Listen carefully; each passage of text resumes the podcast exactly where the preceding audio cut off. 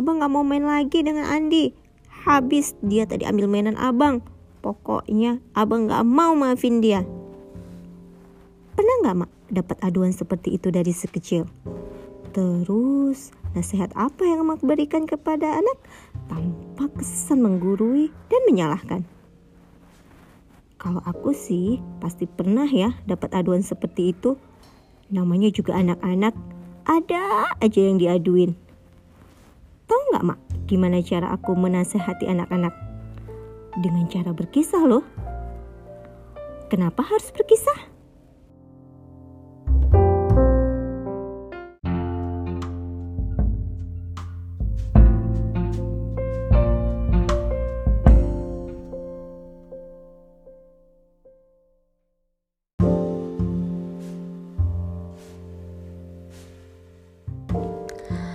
Assalamualaikum ayah bunda. Selamat datang di podcast Emak Berkisah. Di awal tadi aku sudah jelaskan bahwa cara aku untuk menasihati anak-anak itu adalah dengan cara berkisah. Kenapa harus berkisah?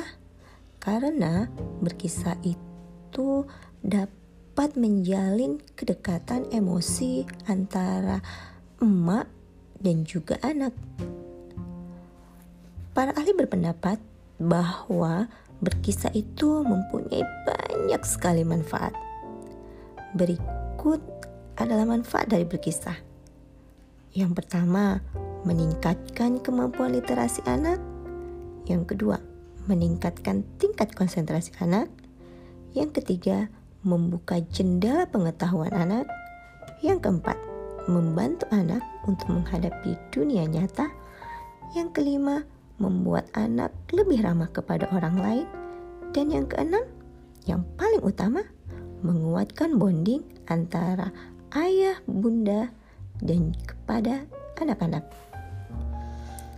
Nah, dari situ kita udah tahu kan kalau berkisah itu ternyata sangat-sangat bermanfaat. Dengan berkisah, kita itu dapat dapat menyisipkan pesan-pesan atau nilai-nilai kebaikan yang ingin kita sampaikan kepada anak-anak kita. Nah, amak-amak semua, kira-kira kisah seperti apa sih yang harus kita sampaikan kepada anak-anak kita? Tentunya adalah kisah dari orang-orang hebat, orang-orang yang inspiratif, orang-orang yang mengubah dunia. Kalau aku sih senangnya mengisahkan kisah Rasulullah, kisah para nabi, dan kisah para sahabat kepada anak-anakku. Kenapa harus kisah Rasulullah dan juga para sahabat? Karena Rasulullah adalah manusia yang paling bisa kita jadikan teladan dalam hidup kita.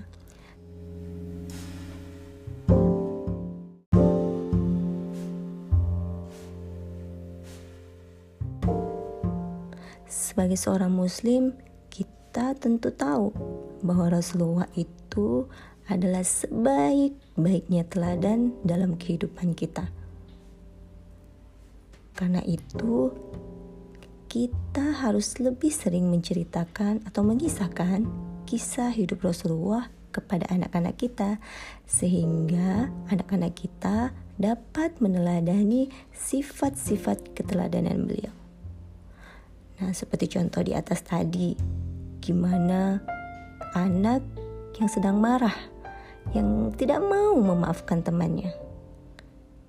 Kita kisahkan saja bagaimana tentang Rasulullah yang dulunya disakiti, dihina, disiksa oleh kafir Quraisy, tetapi beliau tetap sabar menghadapinya.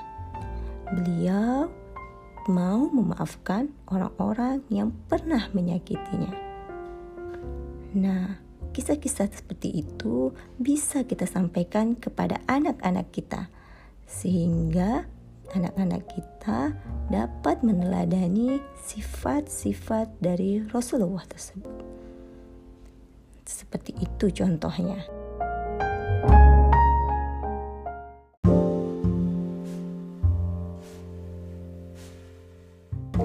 Nah, ayah bunda sudah tahu kan manfaat berkisah? Yuk, berkisah kepada anak. Berkisah tentang Rasulullah, tentang para nabi dan rasul, dan juga para sahabat. Assalamualaikum warahmatullahi wabarakatuh.